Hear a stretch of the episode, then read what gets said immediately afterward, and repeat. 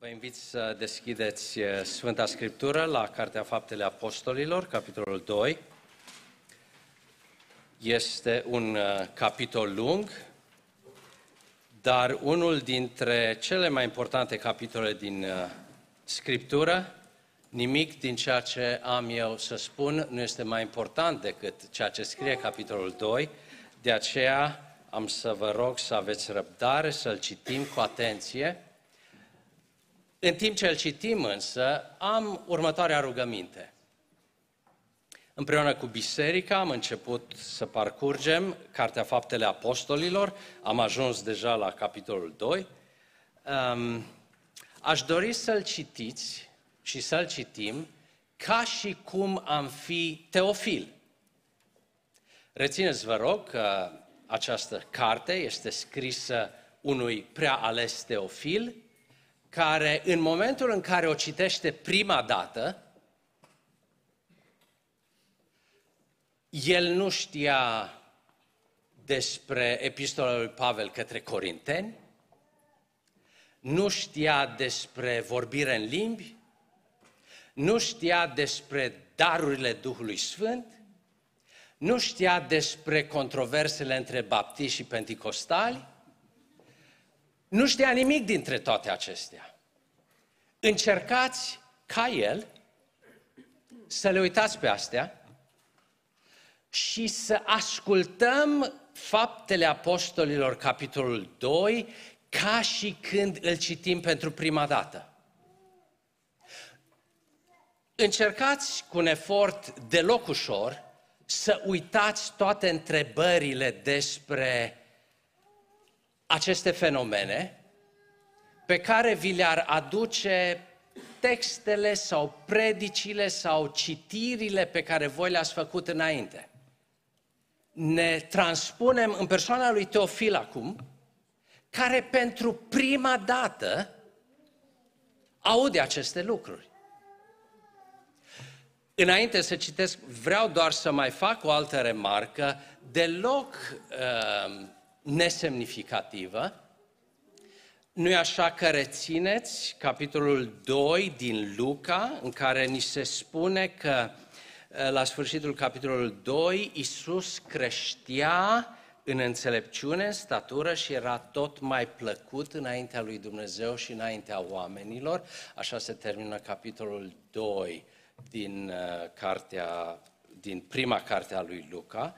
Iar în capitolul 2 din cea de-a doua carte, ei lăudau pe Dumnezeu și erau plăcuți înaintea întregului norod. Pentru că Luca scrie și prima carte, Evanghelia, și cartea a doua, Faptele Apostolului, este normal să vedem anumite asemănări între ele. Iată că Uh, în uh, Evanghelie, în capitolul 2 vorbim despre, citim despre nașterea, bise, nașterea lui Isus Hristos. Că acum în capitolul 2, nu că Teofil vedea capitolul 2, citim despre nașterea bisericii. În capitolul 3, în Evanghelie, Duhul Sfânt vine peste Isus Hristos. În capitolul acesta, Duhul Sfânt vine peste urmașii lui Hristos. Haideți să-l citim așa cum l-a citit Teofil. Pentru prima dată. Să fim impresionați în mod direct de acest cuvânt al lui Dumnezeu pentru noi. În ziua cinzecimii erau toți împreună în același loc, deodată a venit din cer un sunet ca văjitul unui vânt puternic și a umplut toată casa unde ședeau ei. Niște limbi ca de foc au fost văzute împărțindu-se printre ei și s-au așezat câte una pe fiecare din ei. Și toți s-au umplut cu Duh Sfânt și au început să vorbească în alte limbi, după cum le da Duhul să vorbească. Și se aflau atunci în Ierusalim iudei, oameni cu cernici din toate neamurile care sunt sub cer. Când s-a auzit sunetul acesta, mulțimea s-a adunat și a rămas încremenită, pentru că fiecare îi auzea vorbind în limba lui. Toți se minunau, se mirau și se minunau și ziceau unii către alții, toți aceștia care vorbesc, nu sunt ei galilaeni? Cum dar îi auzim vorbind fiecăruia din noi în limba noastră în care ne-am născut? Parți, mezi, elamiți, locuitori din Mesopotamia, Iudeea, Capadocia, Pont, Asia, Frigia, Pamfilia, Egipt, părțile Libiei dinspre Cirena, oaspeți din Roma, iudei, prozeliți, cretani și arabi.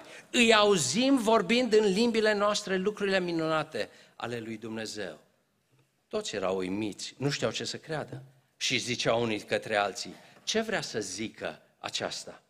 Dar alții își băteau joc și ziceau, sunt plini de vin, de must. Atunci Petru s-a sculat în picioare cu cei 11, a ridicat glasul și le-a zis, bărbați iudei, și voi toți cei care locuiți în Ierusalim, să știți lucrul acesta și ascultați cuvintele mele. Oamenii aceștia nu sunt beți, cum vă închipuiți voi, căci nu este decât al treilea ceas din zi. Și aceasta este ce a fost, și aceasta este ce a fost spus prin prorocul Ioel. În zile din urmă, zice Dumnezeu, voi turna din Duhul meu peste orice făptură.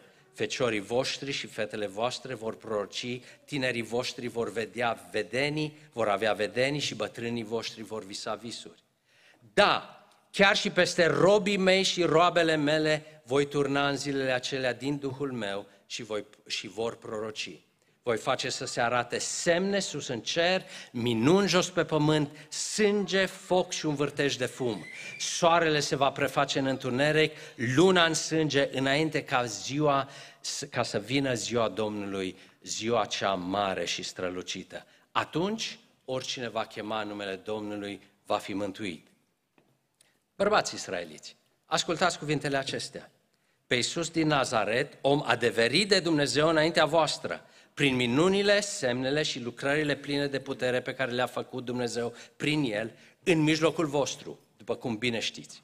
Pe omul acesta, dat în mâinile voastre după sfatul hotărât și după știința mai dinaintea lui Dumnezeu, voi l-ați răstignit. L-ați omorât prin mâna celor fără de lege. Dar Dumnezeu l-a înviat, dezlegându-i legăturile morții, pentru că nu era cu putință să fie ținut de ea. Căci David zice despre el, eu aveam totdeauna pe Domnul înaintea mea, pentru că El este la dreapta mea ca să nu mă clatin. De aceea mi se bucură inima și mi se veselește limba. Chiar și trupul mi se va odihni în nădejde, căci nu vei lăsa sufletul în locuința morților și nu vei îngădui ca Sfântul tău să vadă putrezirea. Mi-ai făcut cunoscut căile vieții și mă vei umplea de bucurie cu starea ta de față. Cât despre patriarhul David, vă spun să-mi fie îngăduit, fraților, vă spun fără sfială că a murit și a fost îngropat și mormântul lui este în mijlocul nostru până în ziua de azi. Fiindcă David era proroc, și știa că Dumnezeu îi făgăduise cu jurământ că va ridica pe unul din urmașii săi pe scaunul lui de domnie. Despre învierea lui Hristos a prorocit și a vorbit el când a zis că sufletul lui nu va fi lăsat în locuința morților și trupul lui nu va vedea putrezirea. Dumnezeu a înviat pe acest Iisus și noi toți suntem martori ai Lui. Și acum, odată ce s-a înălțat prin dreapta lui Dumnezeu și a primit de la Tatăl făgăduința Duhului, a turnat ce vedeți și auziți. Căci David nu s-a suit în ceruri, ci el singur zice, Domnul a zis Domnului meu, șez la dreapta mea până voi pune pe vrășmașii tăi sub picioarele tale. Să știe bine, dar, toată casa lui Israel, că Dumnezeu a făcut Domn și Hristos pe acest Isus pe care l-ați răstignit voi. Amin. Haideți să cerem binecuvântarea lui Dumnezeu.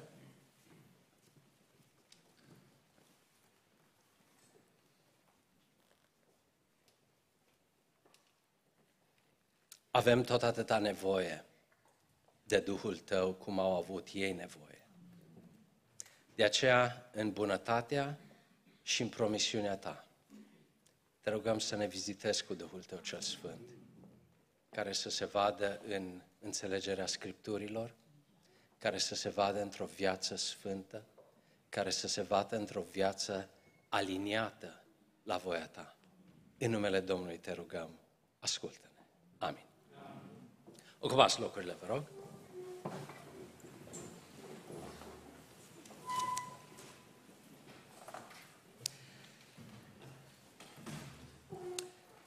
Sunt foarte multe capitole importante în Scriptură, dar cred că nici unul din ele nu depășește importanța acestui capitol. Capitole ca Romani 8, Ioan 20, Apocalipsa 21, uh, toate sunt pasaje și capitole memorabile pentru credincioșii care au scripturile ca cuvânt al lui Dumnezeu.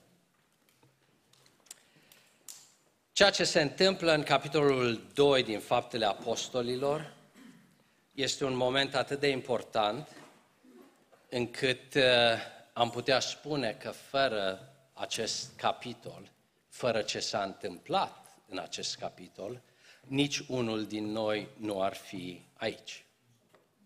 Deci, într-un fel sau altul, când te uiți în oglindă, într-un fel sau altul când te uiți la fratele și la sora ta de credință, tu în mod indirect mărturisești că ești un rezultat direct al acestui capitol.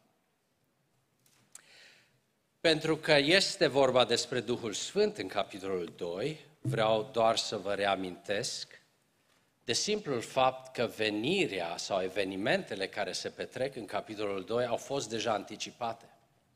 Au fost anticipate încă de la începutul primei cărți a lui Luca, când Domnul Iisus Hristos vine și se primește botezul și când Ioan vorbește despre cel care vă va boteza cu Duhul Sfânt și cu foc. După aceea, de-a lungul primei cărți a lui, în mod special, evanghelistul Luca pune un accent vizibil pe această persoană a Duhului Sfânt. O numim persoană, poate încă nu-i potrivit să o numim persoană, pentru că nu știm dacă este încă o persoană.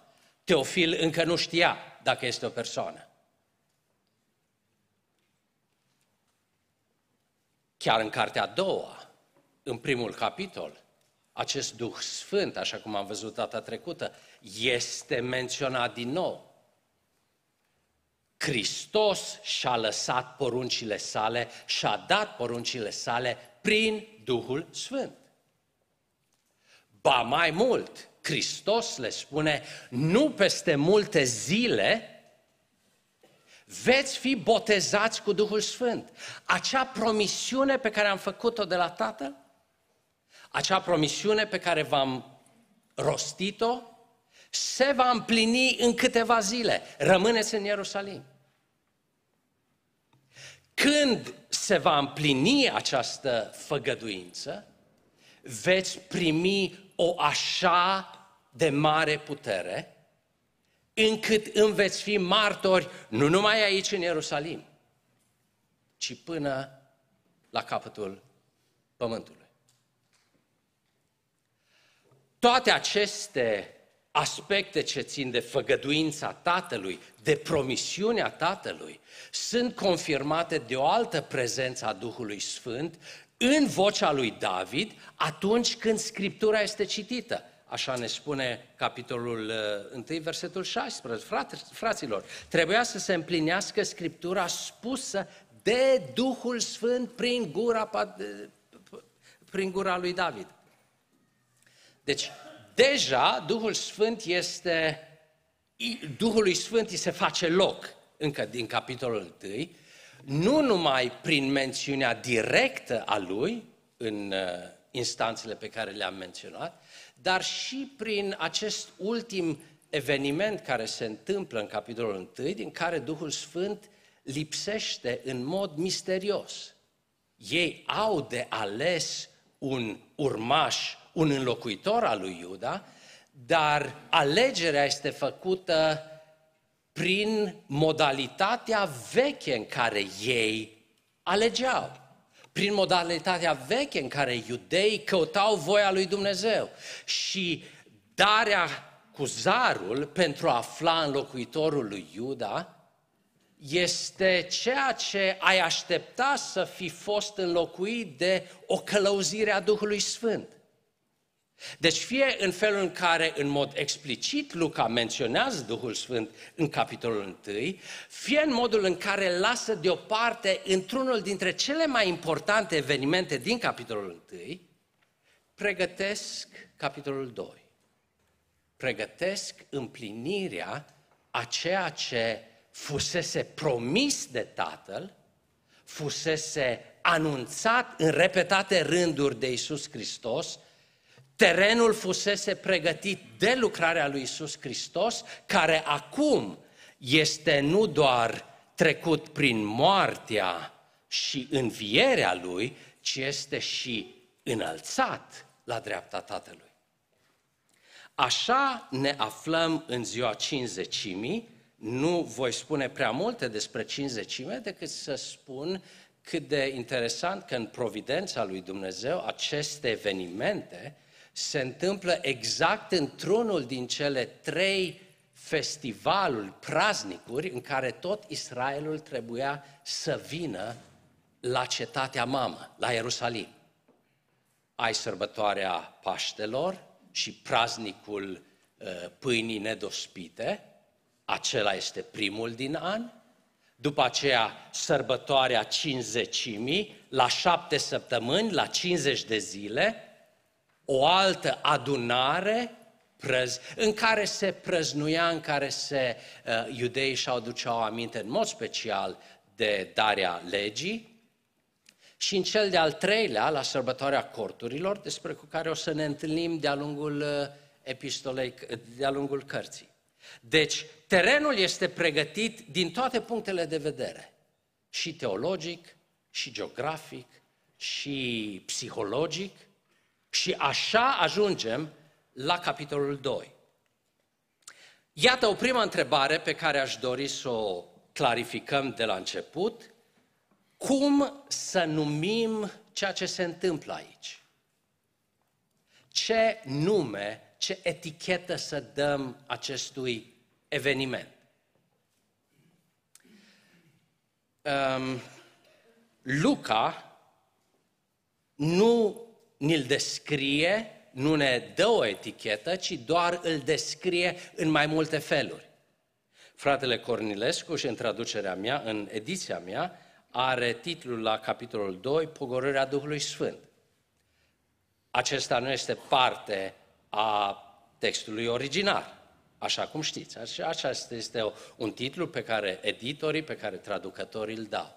Haideți să vedem, ca să căutăm o etichetă pentru acest eveniment, haideți să vedem cum îl numește Luca.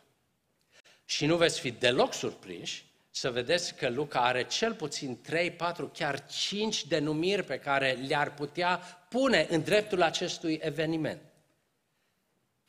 Iată cum cred că ar face-o Luca, dacă l-am întrebat, păi cum să-l numim?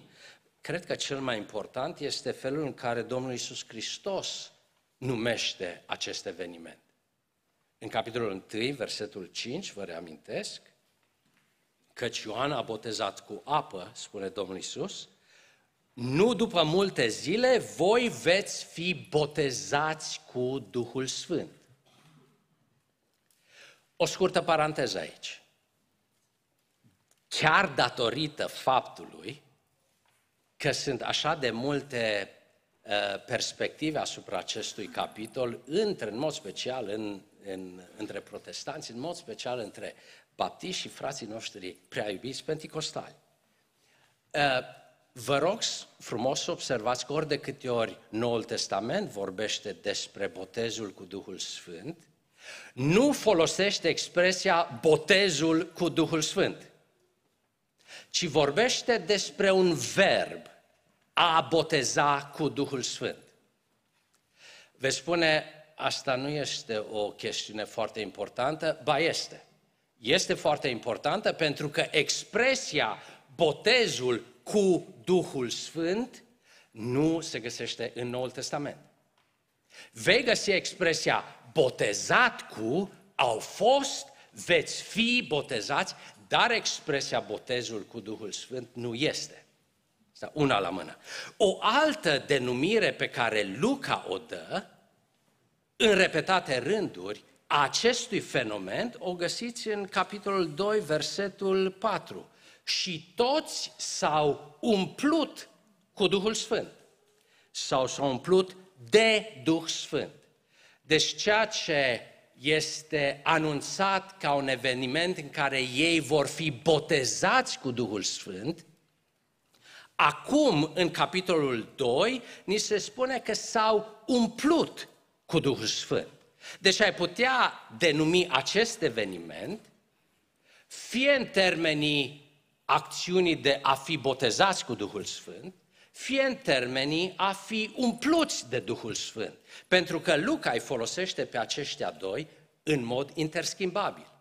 În capitolul 1 vorbește despre botezarea, fiind botezați cu Duhul Sfânt. Capitolul 2 vorbește despre um, umplerea cu Duhul Sfânt.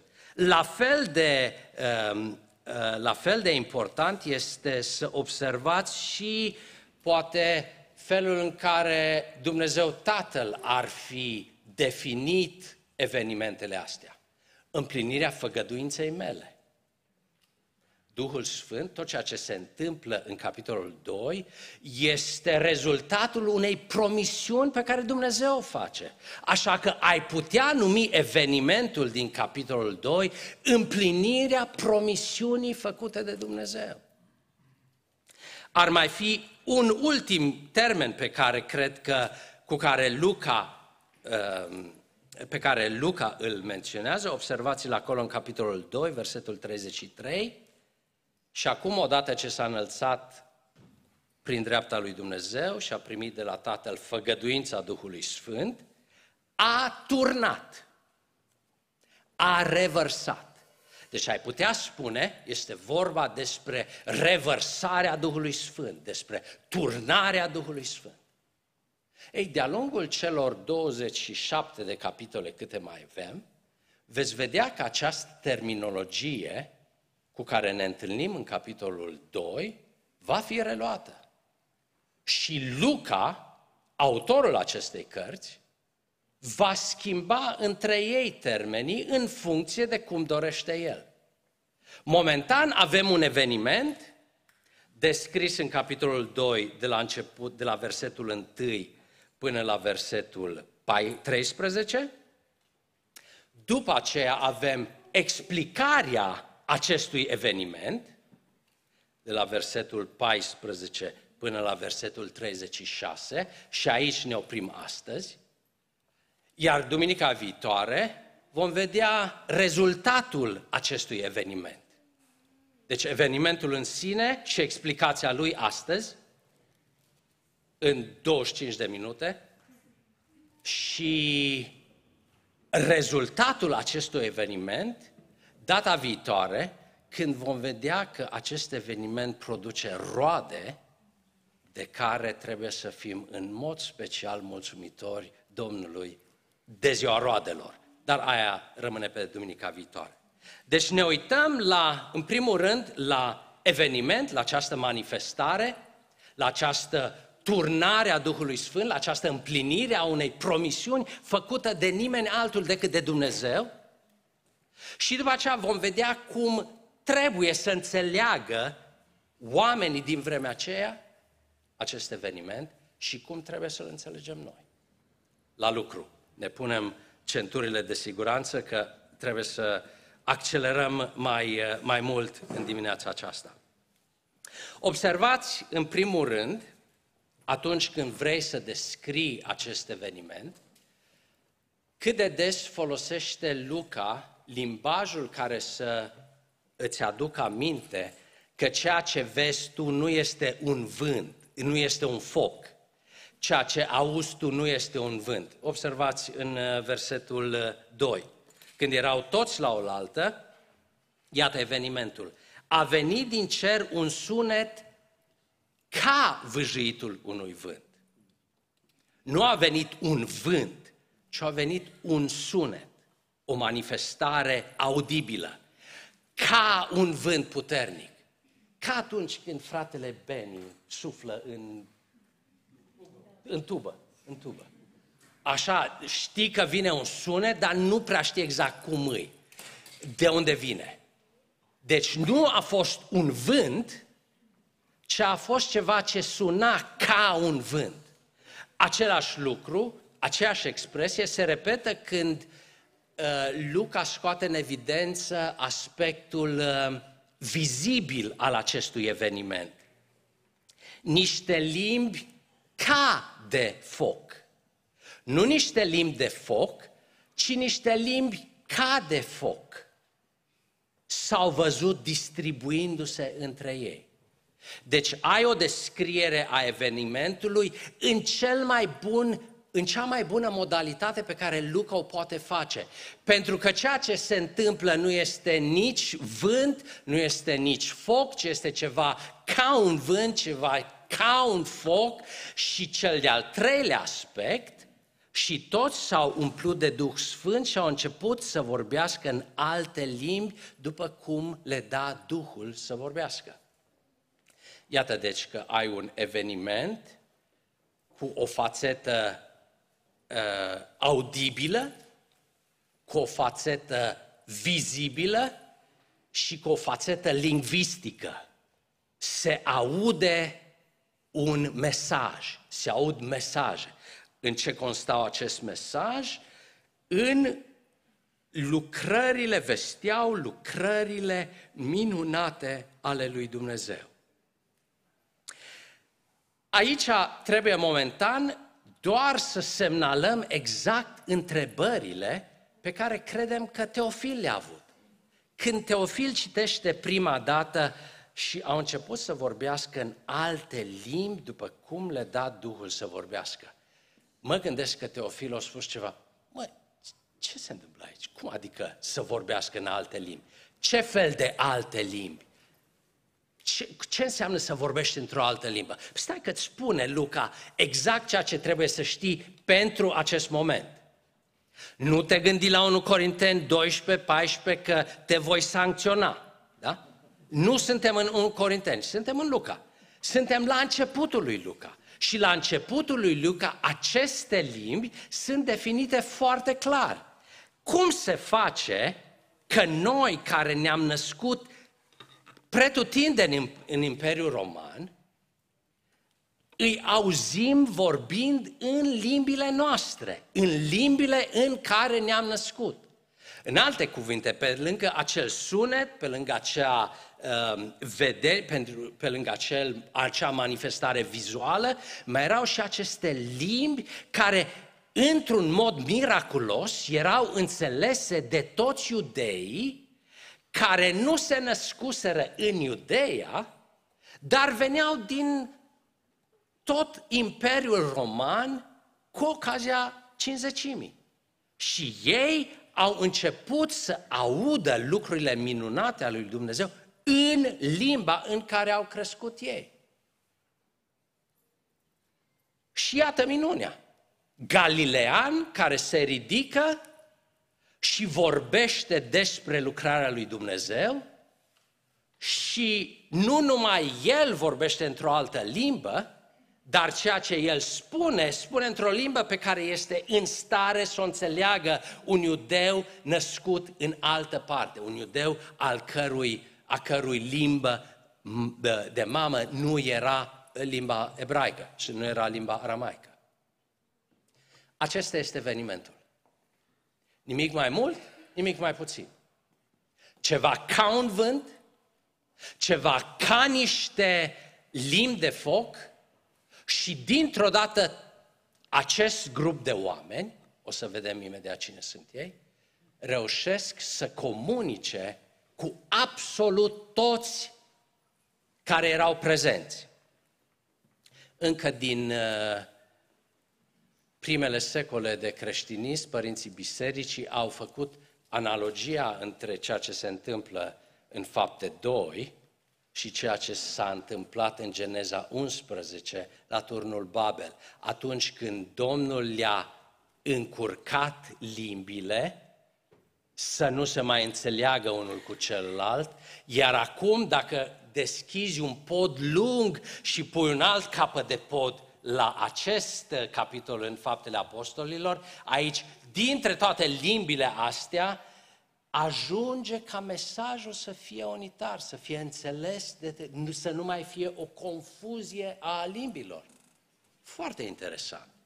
Nu avem timp să explorăm dacă lucrul acesta este în intenția lui Luca sau nu.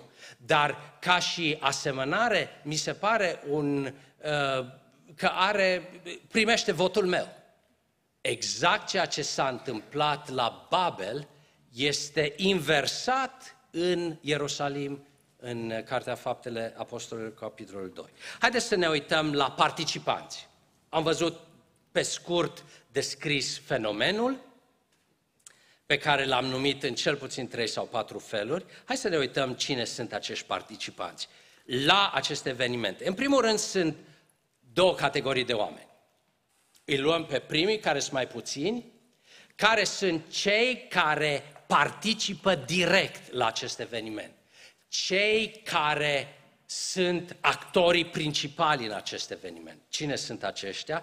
Ui, prima dată îi regăsim în cartea a doua lui Luca, în capitolul 1, cei care l-au văzut pe Iisus uh, înălțându-se, când au ajuns aceștia acasă, s-au suit în odaia de sus, unde stăteau împreună, toți aceștia stăruiau împreună cu Maria, mama lui Isus, cu frații lui, cu celelalte femei care erau toți la oaltă. Numărul celor 11 este completat din nou la 12 cu Matias și toți aceștia erau la oaltă.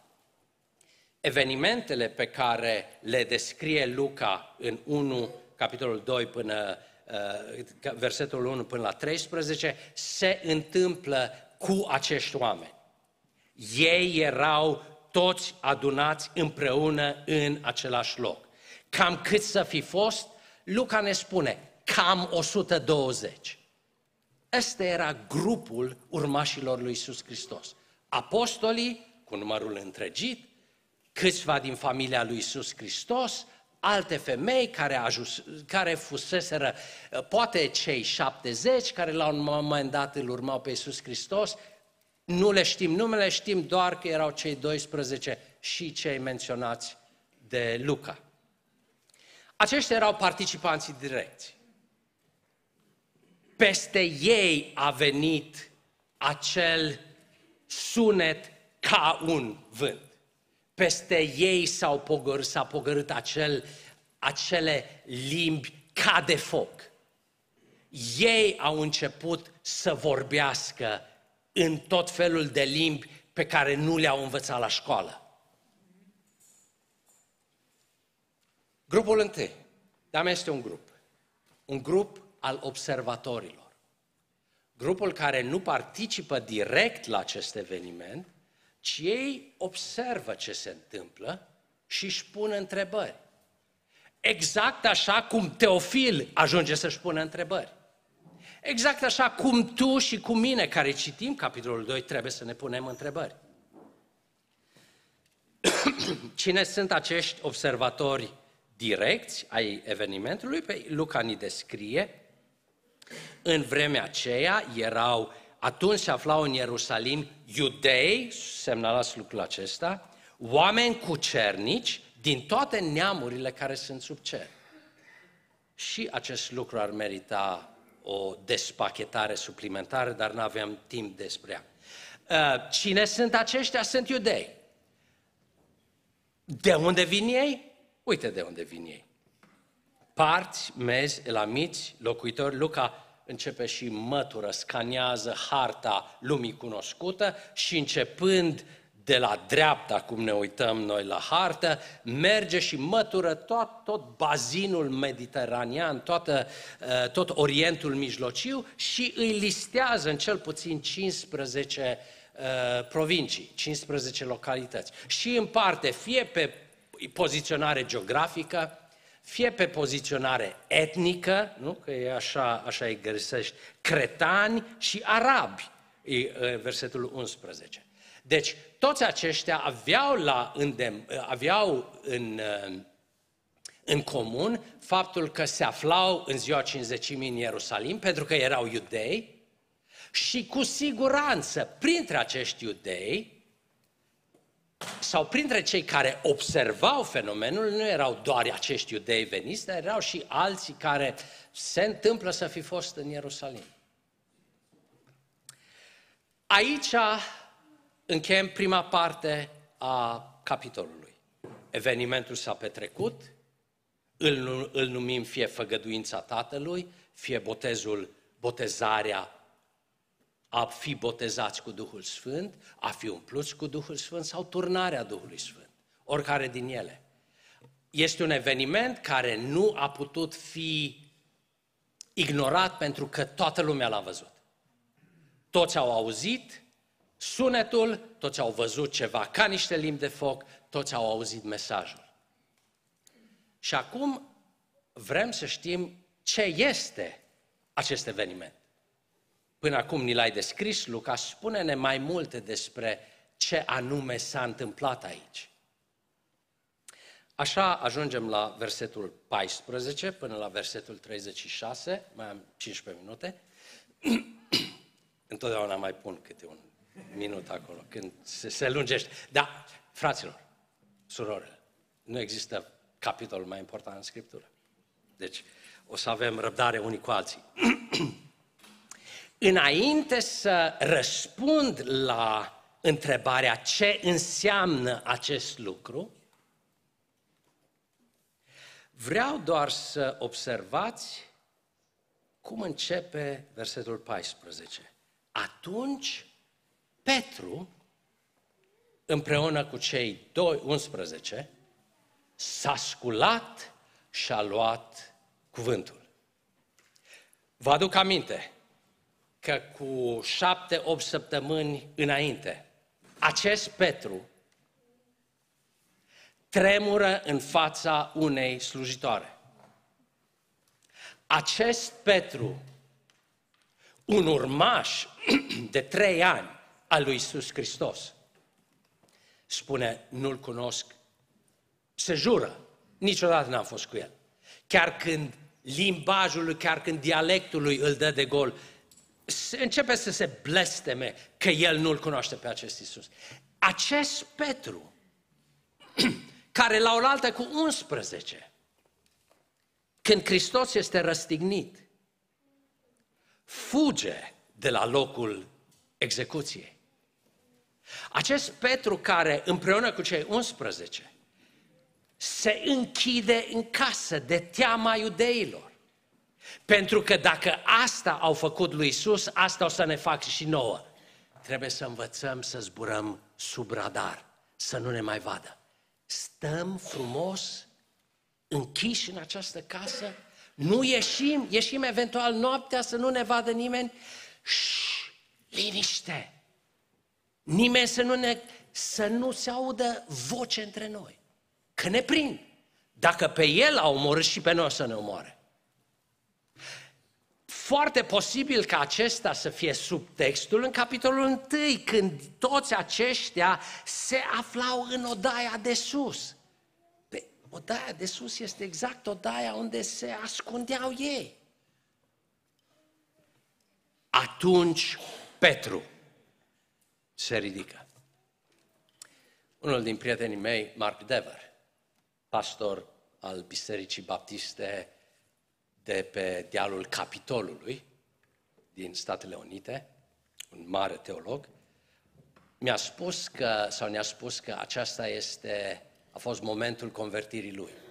El era istoric, studiază istoria, doctoratul lui este în istorie, este pastor și în momentul în care citea capitolul 2 din Faptele Apostolilor, era agnostic.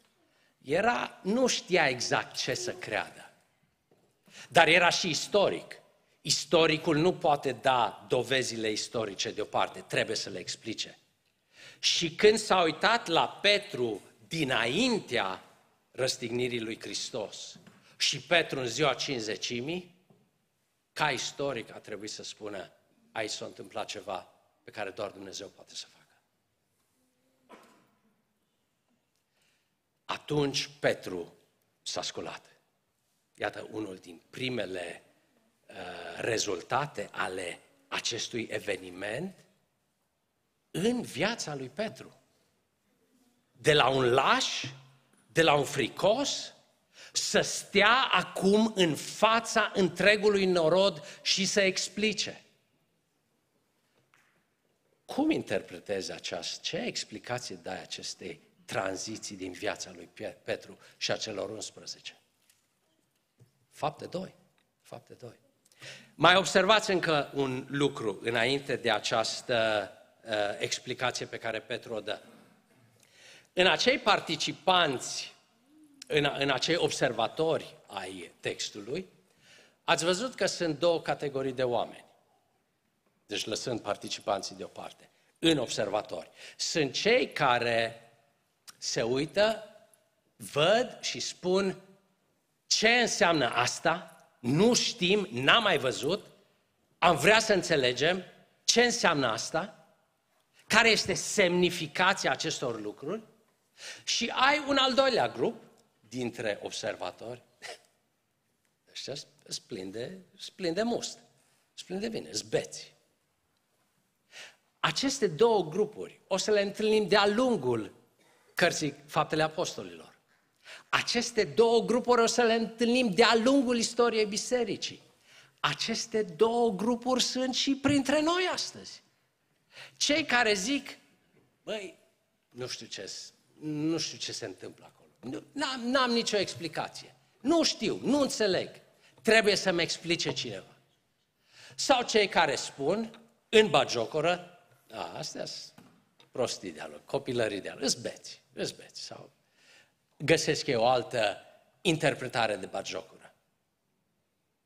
Dați-mi voie să spun că fără acest capitol 2, de la 14 până la 36, dacă n-ar fi fost Petru acolo, dacă n-ar fi fost explicația pe care Petru s-o dea, acele două grupuri de oameni n-ar fi știut ce se întâmplă. Și ar fi rămas fie cei care spun, habar n-am, nici nu știu ce se întâmplă, și alții care în bajocul răspund, a, splinde must. Ai nevoie de un apostol care să se ridice și care să explice ce s-a întâmplat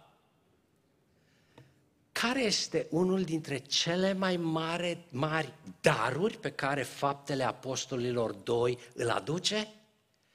Predica. Normal că mă duc jar la oala mea.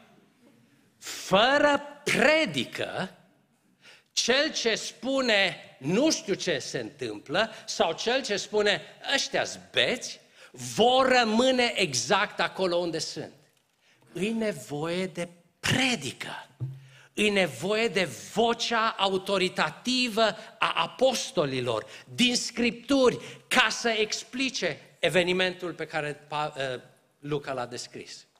Așa că printre primele daruri pe care Dumnezeu le oferă bisericii sale în această zi a cinzecimii este nu doar turnarea Duhului Sfânt, dar această turnare a Duhului Sfânt aduce cu sine tărie, curaj, claritate.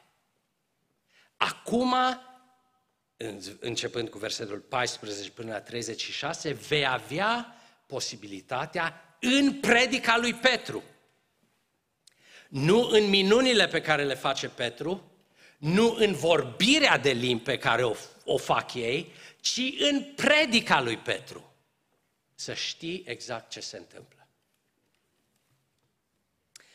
Uh, foarte pe scurt, că îmi dau seama că nu pot abuza de uh, răbdarea voastră, Petru, predica lui Petru are trei puncte.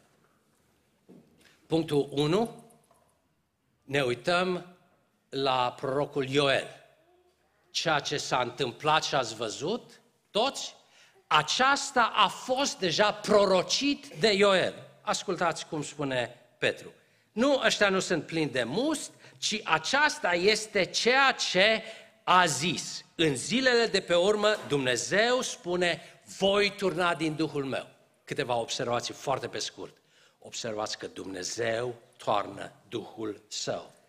Observați că este Duhul lui Dumnezeu. Astea sunt uh, etichete care nu sunt lipsite de importanță în felul în care noi înțelegem sau descriem.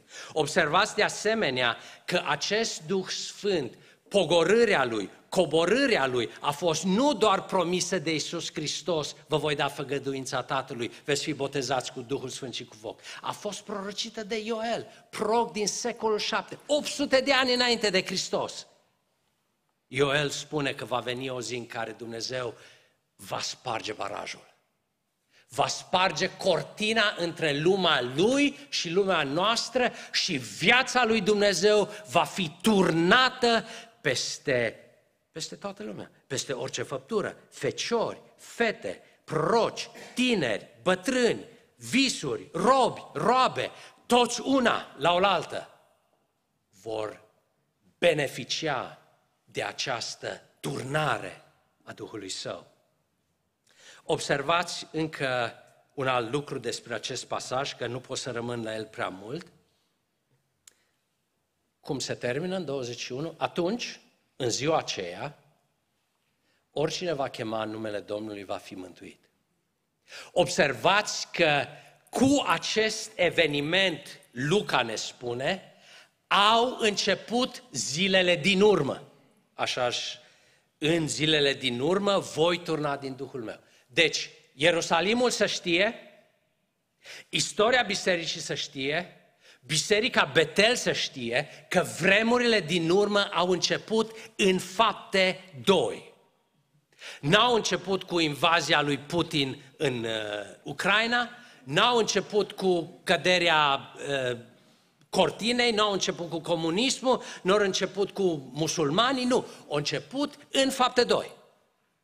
De fapt, în fapte 2 mai începe ceva. Soarele se va preface în întuneric, luna în sânge, versetul 20, ca să vină ziua Domnului. Acea zi prorocită aproape de toți prorocii începe în fapte 2. Ziua Domnului, zilele de pe urmă au venit acum. Sunt acum nu acum în Betel în 2023, ci acum în Ierusalim. Cu noi zilele din urmă încep. Cu noi ziua Domnului a venit. A ajuns la sfârșitul ei? Nu. Zilele din urmă s-au încheiat? Nu încă. Dar suntem ca biserică exact acolo unde era Ierusalimul, fapte 2, acolo suntem și noi. La 2000 de ani după aceea. Suntem în zilele din urmă, noi nu mai așteptăm zile din urmă pentru că le trăim, suntem în ziua Domnului, începută în fapte 2, dar încă nefinalizată. Și asta ar merita o predică întreagă. Ehm, ceea ce vreau, ultimul lucru pe care îl spun despre acest lucru, este eh, despre această idee, este faptul că coborârea Duhului Sfânt împlinește acum o serie de evenimente unice, irepetabile, care nu o să se mai repete. Tot așa cum moartea lui Hristos, învierea lui Hristos și înălțarea lui Hristos au fost momente unice, tot așa pogorârea Duhului Sfânt în fapte 2 este momentul care completează tabloul mântuirii. Fapte 2, în felul în care este descris aici, nu se va mai întâmpla. Luca o să vorbească despre, bote, despre cei care vor fi botezați cu Duhul Sfânt. Luca va vorbi despre cei care se umple cu Duhul Sfânt. Luca va vorbi despre turnarea Duhului Sfânt, dar felul în care Dumnezeu pășește în istorie, în fapte capitolul 2, este irepetabil. Aici începe vremea mesianică. Era lui Mesia, era în care Duhul Sfânt este la volan. Până aici Hristos a fost la volan, de aici Duhul Sfânt ia volanul și conduce mai departe biserica, pentru că asta a fost în planul lui Dumnezeu. Acest fapte 2 este irepetabil. Dacă am avea timp, aș repeta de trei ori lucrul acesta pentru că nu vreau să fie înțeles. Nu vreau să mă înțelegeți că spun că nu, nimeni nu mai este botezat cu Duhul Sfânt după aceea sau peste nimeni Duhul nu mai este turnat. Nu asta spun.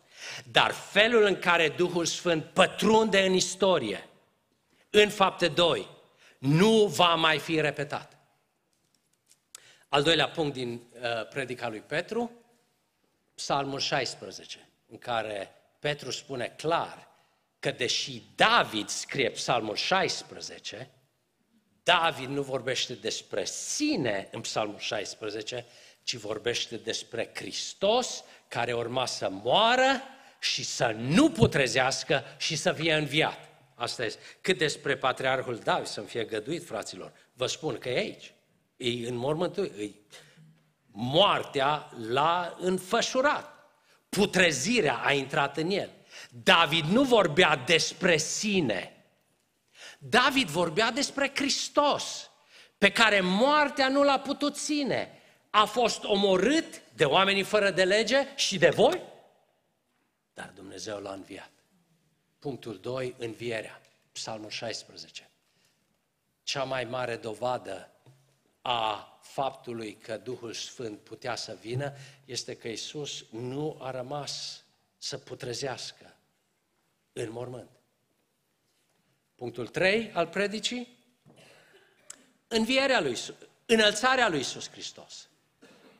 Însemnătatea morții și învierii am știut-o, pentru că Luca vorbește foarte des despre ea în prima carte. Dar care a fost însemnătatea care a fost sensul înălțării lui Isus Hristos. Acum ne spune. Acum, odată ce s-a înălțat, a trim, prin dreapta lui Dumnezeu și la dreapta lui Dumnezeu a primit de la Tatăl făgăduință.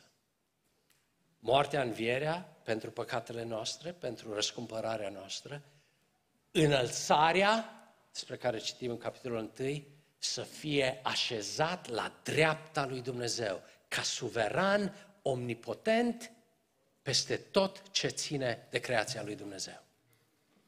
Punctul 1, Duhul Sfânt va fi turnat. Punctul 2, moartea și învierea lui Iisus Hristos sunt în Scripturi, care vorbesc despre uh, Hristos, înălțarea lui Hristos la dreapta Tatălui, prorocită în Psalmul 110. Închei cu versetul 36. Asta trebuie să ții minte tu. Asta trebuie să țină minte Teofil, care nu participă la evenimente, dar citește despre ele în scrierea lui Luca. Ascultă Biserica Betel, ascultă Teofile, ascultă Casa lui Israel. Dumnezeu a făcut Domn și Hristos pe acest Isus. Voi l-ați răstignit, dar acest plan al lui Dumnezeu a trebuit să se împlinească, moartea, învierea, înălțarea, turnarea Duhului Sfânt nu sunt ajustări la programul lui Dumnezeu pe care Dumnezeu le face în funcție de ce credem noi, nu, ci asta este planul veșnic al lui Dumnezeu. Ca să știe toată casa lui Israel, ca să știe toată biserica, ca să știe toată omenirea, ca să știm noi astăzi adunați aici la închinare, că Dumnezeu l-a făcut pe acest Isus Domn, suveran, absolut și Mesia. Care să fie răspunsul nostru? O să vedem care a fost răspunsul lor duminica viitoare.